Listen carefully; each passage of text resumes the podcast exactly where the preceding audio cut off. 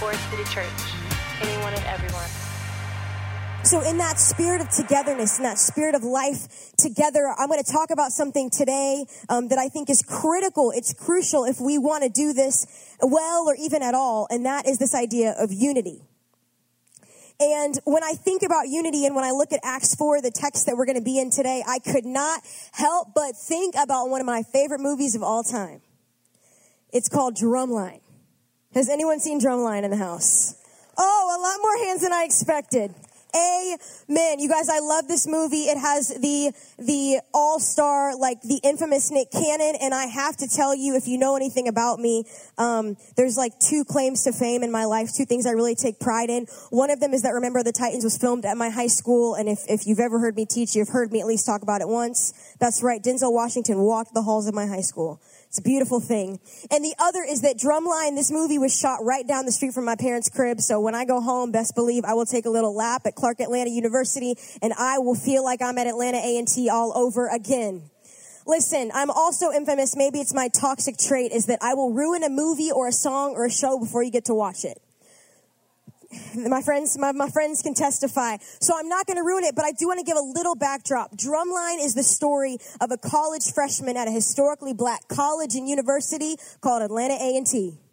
It's fictional. I wish it wasn't because I'd go back in time and be like, Lord, just let me, let me get in the marching band really quick. But this is the story of Devin Miles, a freshman who's like a star drummer, and he shows up on the scene at this school, and he has to learn a little bit about what it means to go from being a solo musician to being a part of a team. So, can we roll that clip and see what this is like for him?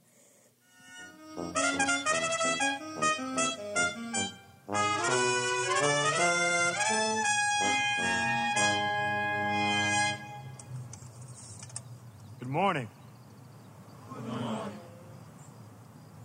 Good morning to music.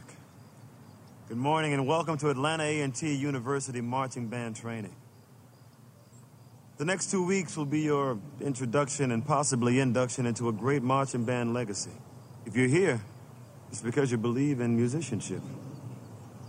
If you're here, it's because you believe in Coltrane, Miles Davis, Stevie Wonder, and the elements known as earth, wind, and fire. If you are here, it is because you have a fervent unequivocal belief and teamwork.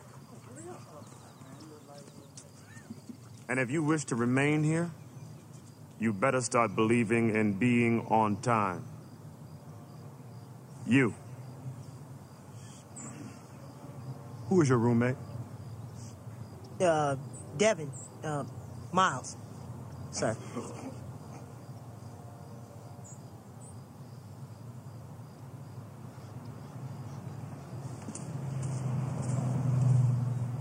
Eyes front. What's up, Dr. Lee? It's all good, Mr. Miles. Glad to have you here. Thank you, sir. Why was he late? Guess he overslept. Well, why didn't you wake him? I'm not his mother, sir. I asked Mr. Miles why his roommate was late. He says he guesses he overslept. I asked why didn't you wake him? And he says he is not his mother. Section leaders, what is our concept? One band, one sound. One band, one sound. When one of us is late, we are all late. When one of us looks or sounds bad, we all look and sound bad. So what's the concept? One band. One sound. Now I want 10 laps from all those who are not their roommate's mama. Don't whine. And while you're jogging around the field, let the robust composition of the Saints come marching in. Blow through your mind. I really like that we just saw a clip from Drumline in church. Amen. Can y'all indulge me in something? Can you just say one band, one sound? Oh, one more time. You sound good. One band, one sound. It's giving unity. You know what I'm saying? So if you were to continue to watch the movie, you'd see that Mr. Devin Miles, just like you could see when everyone else is wearing white, he said, I'm going to show up in a black t-shirt today because I don't really care all that much. See, Devin put a lot of his stake in his uniqueness. He was easily the most gifted musician in the squad. He couldn't read a lick of music. He was not classically trained like his counterparts, but he could play circles around everybody. And you find when you watch the movie that Devin, under the instruction of Dr. Lee, had to understand if I want to be a part of this unit, if I want to fall in line with this team, it's way less about me standing out now if I want to come under this mission, if I want to win Battle of the Bands this year, I have to be one of many. See, Devin was under the impression that his uniqueness mattered more than anything else, and I wonder if the American church has a very similar problem today. I wonder if we push for uniqueness in the same way that Devin did. Have you noticed here in the West how there's like a race to be the most unique church? Have you noticed how many churches here in America put all of their stake in what makes them stand out? We're fixated on it. We say, you should come to my church because we're the multi-ethnic church. You should come to my house of worship because we have the best worship team you'll ever hear. You should be a part of my community because you're going to get lunch every week. I mean, the list goes on and on and on about the reasons why we, we exalt our communities and our expressions and our houses of worship above another. And I do think, friends, that there's a place to celebrate what makes us unique. I think it's necessary that we celebrate what, what makes us maybe stand out. But here's the conviction that I have when I pay attention to the early church. It's that being unique is not as important as becoming unified. I want to say that again. Being unique is not as important as becoming unified. And maybe the uniqueness that you and I seek can only be found in the unity that we pursue. Can we pray together for just a moment? Father, we love you. And we remember your desire reflected in the Trinity that we would be one. You prayed it. Would we be one as you are one? So we're asking you today to open our eyes, open our hearts, open our spirits that we might come under your instruction, under your wisdom, under your power, under your presence, under your teaching and be the people that you dreamt of before the world began. It's in your name, Jesus, that we pray. Amen. Can we go to the text together? Would you open up to Acts 4 with me? I love the sound of pages turning. And I think heaven loves it too. Maybe, maybe give me a thumbs up when you get there. Acts 4, we're going to start at verse 23. If you need some help, Acts is after John. I could give you a page number, but that's not going to help y'all.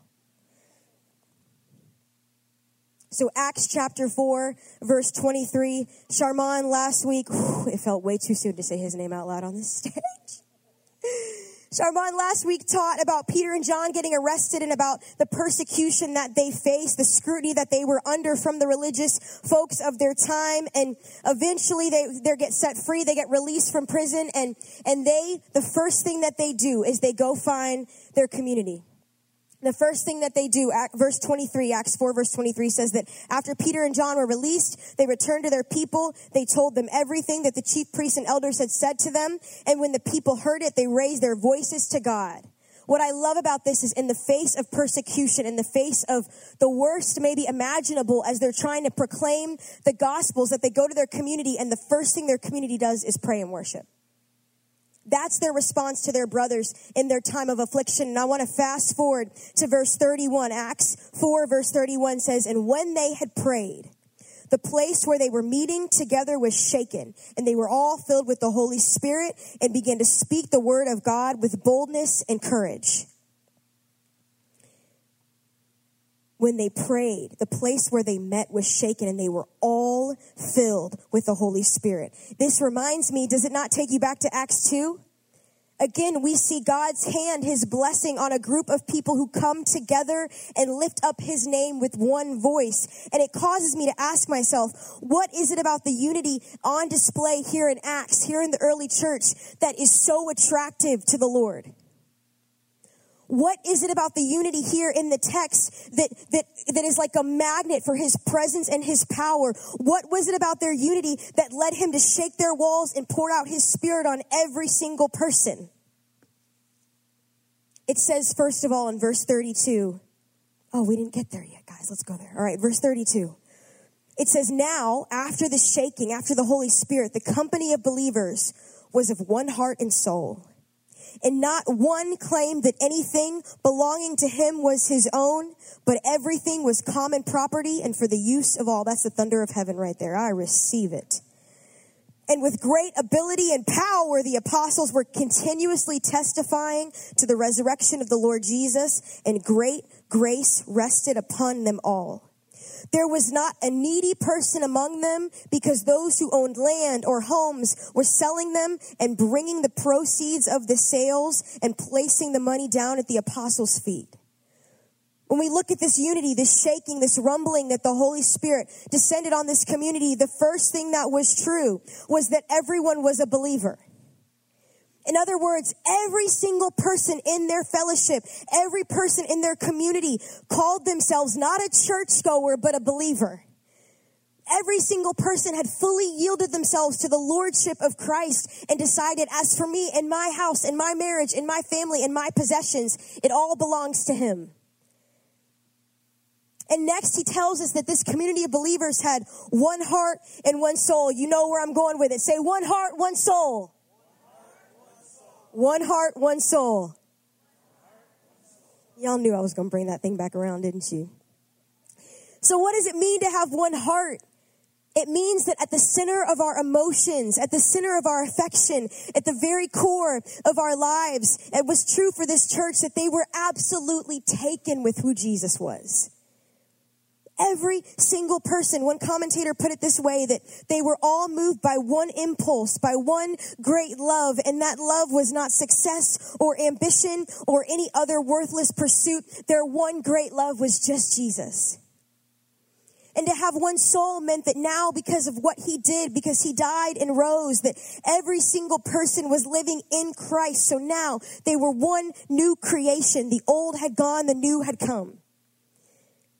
So what that tells me Forest City is that if we want unity here, if we want unity in our midst, it is essential that we have upward agreement about who Jesus is every single person here. And not, I'm not just talking about theology. We have to have a corporate agreement that as for me, every single person in every single section of every single row says, I have given him my full heart, all of my affection, all of my love, all of my attention, all of my energy. What if that was true for all of us? Not one person left out. Not one. Dr. Tony Evans said it this way that unity is not sameness of persons, but oneness of purpose. We're going to be our own people. We're going to have our differences, but when it comes to the main thing, the one thing, what if we were all on the same page? I look at our worship team, for example. Carrington and I talked about this the other day. We have differences. There are ways that we would maybe do things or approach things or how they would flesh out, but our, di- our differences have never, not once disrupted his presence moving in and among us. Ever.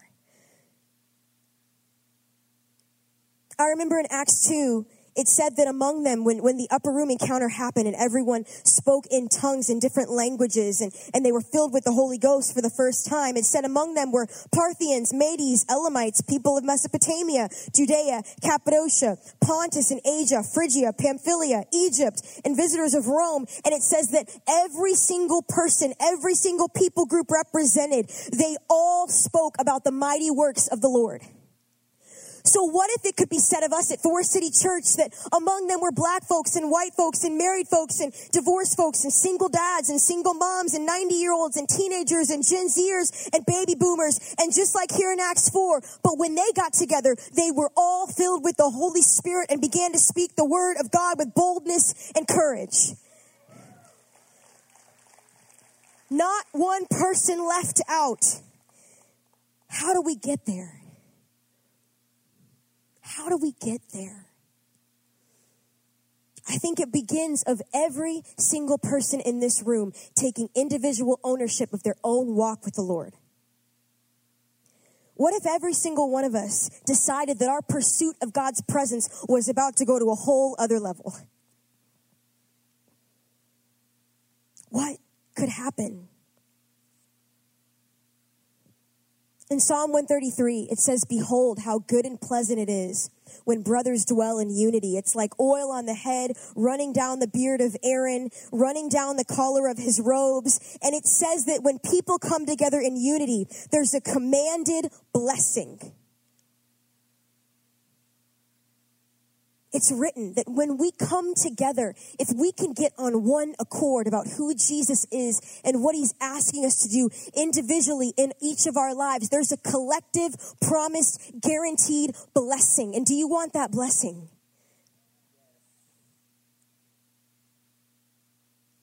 If you're married in this room and, and you're experiencing disunity, I wonder if step one is getting on the same page about Jesus. I wonder if the first thing that could maybe shift everything in your home, in your covenant, in your union, is to decide that you're going to pursue the things of God in a way that you never have together. I wonder what it could change for you. If you're experiencing unity maybe in your friendships or relationships right now, especially if you're a teenager in this room, can I tell you that when I was 16 and I met Jesus and my friends met him too, that everything about our relationships changed after that? There was a, a blessing, a presence, and awareness, a way that God moved among me and my sister and our friends when we said, We're going to go for this together. Nobody gets left behind. Like Lilo and Stitch, remember? Nobody gets left behind. The next thing that distinguishes community in Acts 4, it says in verse 33, let's look at that again. It says, with great ability and power, the apostles were continuously testifying to the resurrection of Jesus, and great grace came upon them all.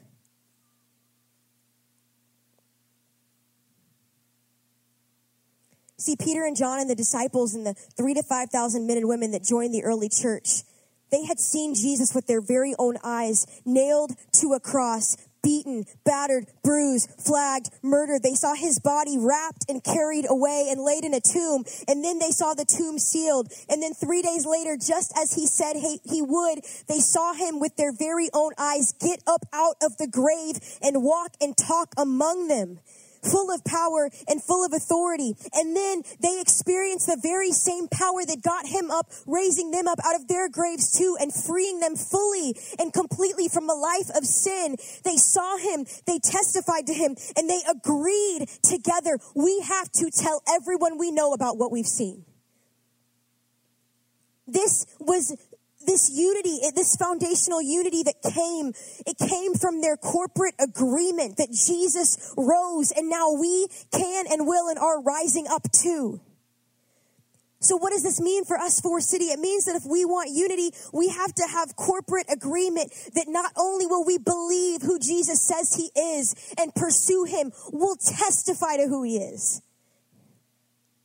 What if every single one of us was filled with the Spirit like the early church in such a way that we receive boldness and power from on high to begin to tell other people, to mutter, to share? You have to know what He's done. You have to know who He is. And that none of us considered it optional to go there. See, this is where the enemy will try to come in and use our uniqueness against him because you'll hear that and you'll think, I don't need to testify. I'm not a preacher. I'm not a teacher. I'm an introvert. That's not, that goes against my personality type. I open the Bible and I don't even understand it. I don't even know what Lauren's talking about right now. Why do I need to testify to anything? Why do I need to speak to anything? Why do I need to be a bold and powerful witness to anything? And that is, is latching onto our uniqueness. And if any one of us decides that our makeup, that our differences can detach us from the corporate decision to go together into God's presence, then you are participating in forsaking the unity that's promised. Let me say it another way. If one person doesn't go, we can't say that we're going together.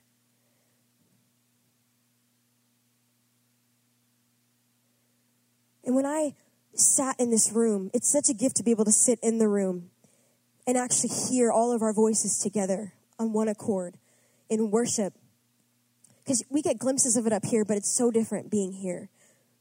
And I had to walk to the back of the room because I was like, Lord, I want, I want to hear, I want to hear it from the back to the front. I want to, I want to hear it all. And it brought me to tears because I realize the Lord is ready to do something that eyes have not seen and ears have not heard in our midst. He's ready. He's ready and he's waiting. We just have to decide if we're all in or not. Because we can talk about life together and we can blow it up on these big posters and we can paste it around the building. It's not worth anything if we don't actually all pursue it. And it starts with a corporate agreement, an upward agreement, a corporate conviction that we're going to pursue him with absolutely everything we have. Everybody goes, no one left out.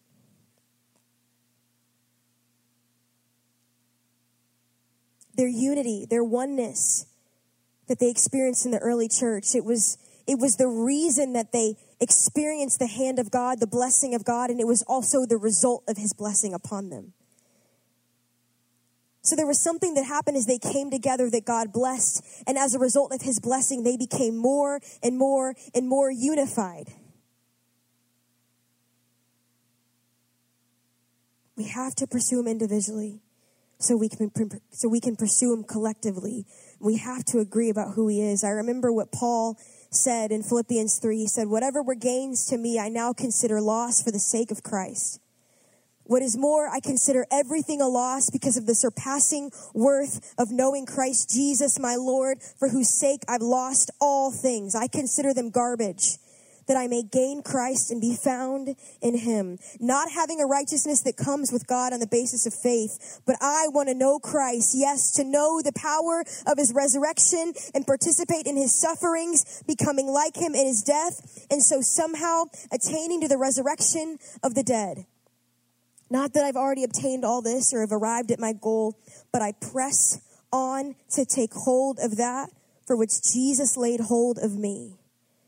My friends, today I want to tell you there's so much more for us as Forest City Church to lay hold of.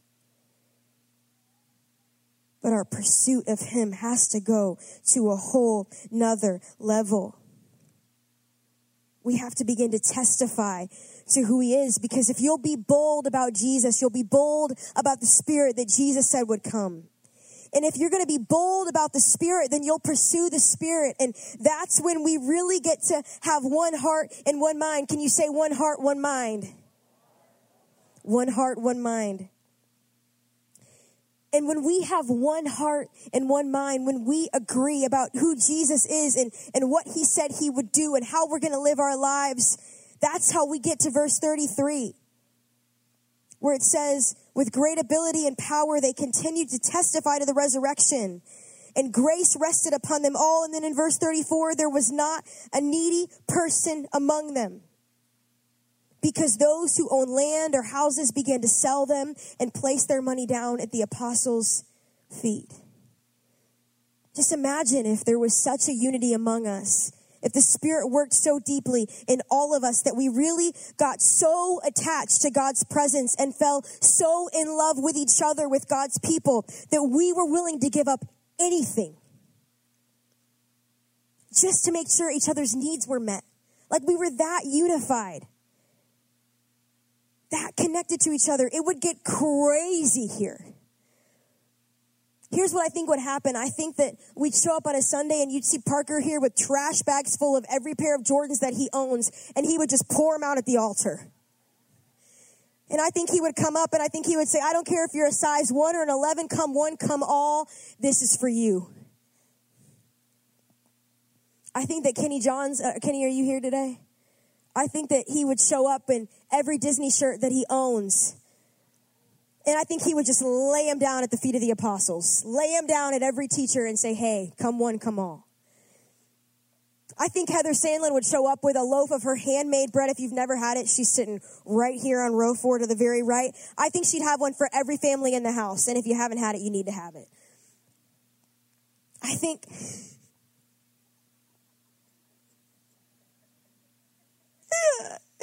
I think Carrington would show up with a royalty check man and he would say, Hey, whether it's $5 or $50, I'm splitting this thing up.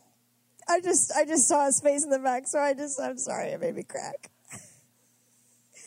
But if we were so unified, the Spirit was working among us in such a way that we didn't only sit next to each other, but we bore one another's burdens.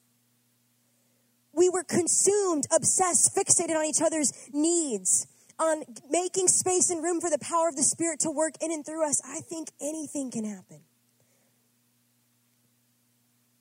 Because generosity for the sake of generosity is not enough, my friends. The Acts 4 community experienced a resurrection power generosity. And if we're giving of ourselves and our lives and our hearts and our homes and opening our tables because we're so consumed with who He is and what He did, that's sustainable generosity. It's more than writing a check. It's giving everything for the sake of the one who already gave everything for us.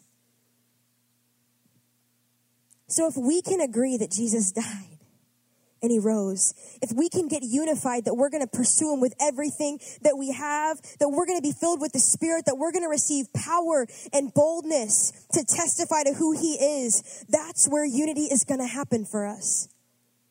So can I ask you in this moment, what's one step in your life you can take toward pursuing Jesus? What's one step you can take in your life toward more of the Spirit working in and through you. And, and can I just give you maybe a teaser, a spoiler alert? It's not about writing a list of stuff you're going to go do better. That's actually not the gospel. The gospel isn't go do more that you'd be more like him. It's receiving the free gift that's already been given. It's opening up your heart and your mind and your life and your time to receive what's already true that you didn't earn, that you didn't work for, that just belongs to you because he wanted it to. So when I say what's one step you can take, yes, he works in, in our habits and our routines changing and shifting, but he wants your heart. He wants your availability. He wants your yes. He wants your open hands. He doesn't just want you to do a quiet time so you can check it off your list. He doesn't just want you to say, oh, okay, I'll go to church four times instead of two. He wants this. So, what's a way that you can begin to open up your heart and your mind and your life and say, God, I want more of you? I want to receive what's been given. I want to receive the spirit that's available for me right here and now.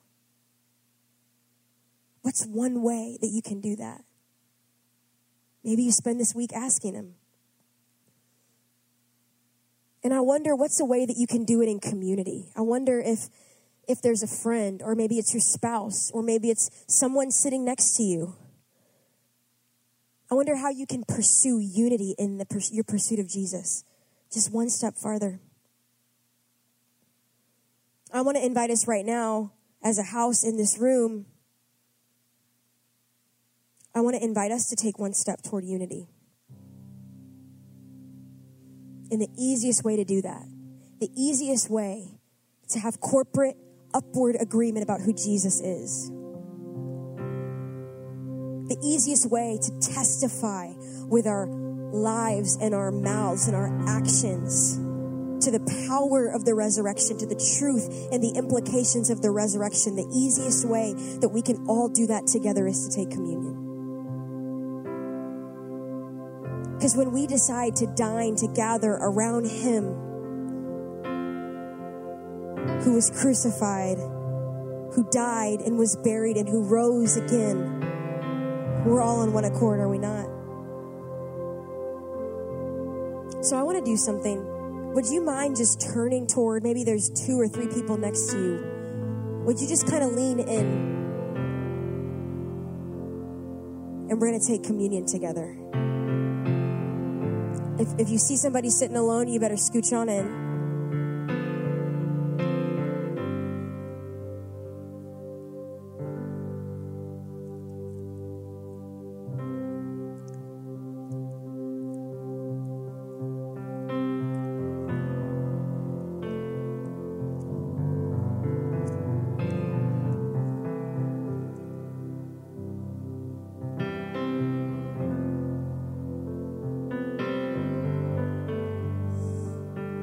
Everybody's got somebody. If you see anybody alone, don't make me call you out.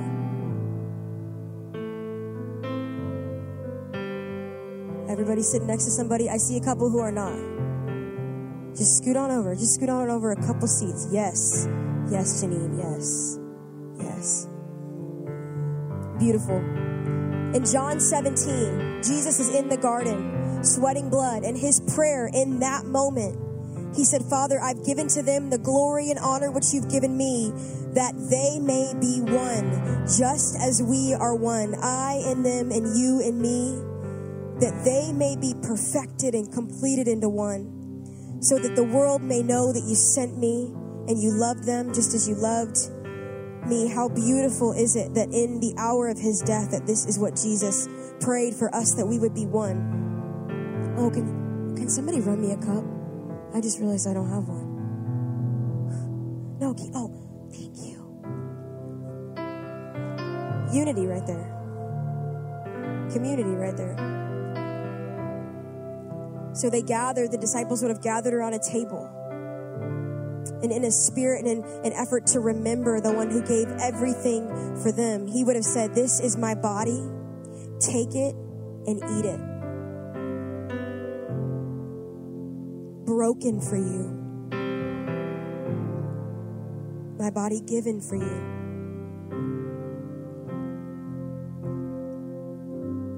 And then Jesus would have said, This is my blood of the new covenant.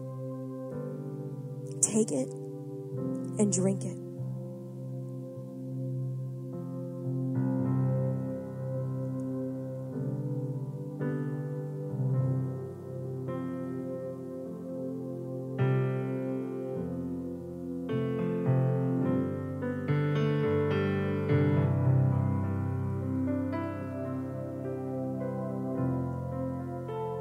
Family, I believe now more than ever, I said it this morning, I'll say it again, that we are living in the glory days as a church. And I believe that the Lord is ready to pour out his spirit. He's ready to encounter us in ways that we've never been encountered. He's ready to reveal himself in ways that we've never seen him revealed. He is ready to have all of us. He's ready to take us into the depths of who He is and what He's like, that we would be healed and restored, and our marriages would come together, and our families would be saved, and our kids would come to know Him. Are you ready for Jesus to be revealed among us in ways that He never has? Are you hungry for Jesus to be revealed among us in ways He never has? Are you desperate for God to do something here that we've only read about, to finally see it, to lay hold of it and behold it? Are you ready for that? So, what would it look like if we gave everything individually? That when we came together collectively, we began to see Him pour out His Spirit beyond measure. Would you stand with me today?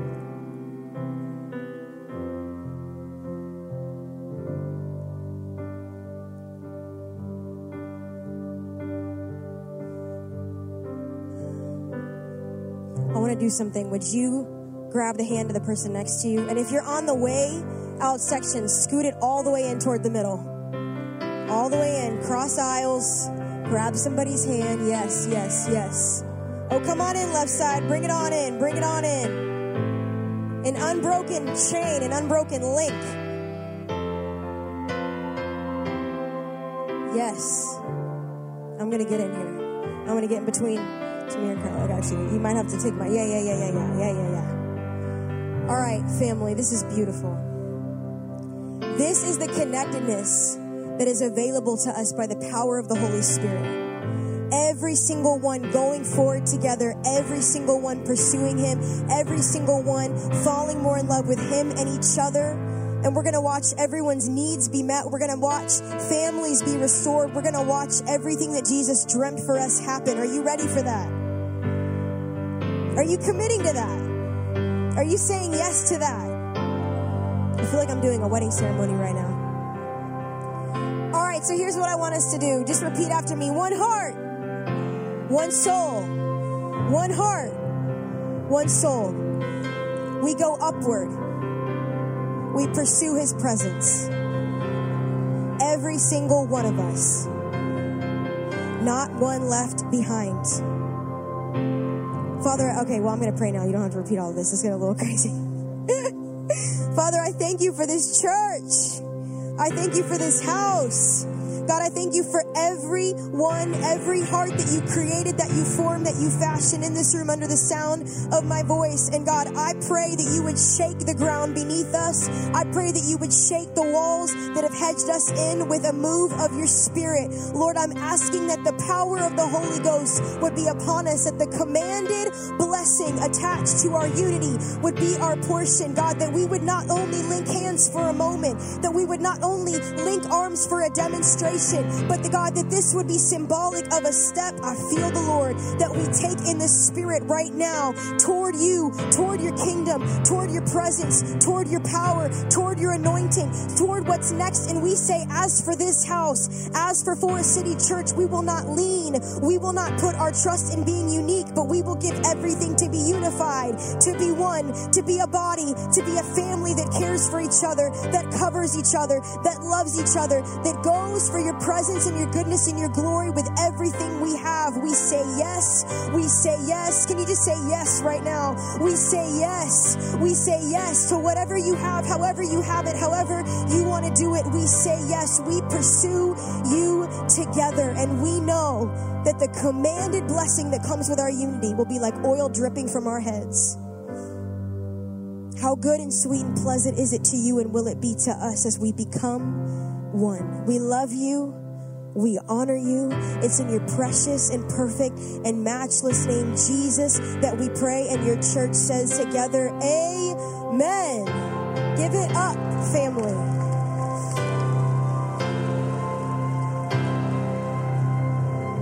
Wait, don't leave yet. Don't leave yet. I just, I just want to see what it looked like from up here. It's beautiful. Love all of you so much. Hey, we're going to take one step this week toward pursuing his presence, towards going for the Spirit. Amen. God bless you. May he keep you and cause his face to shine upon you, and I'll see you next week.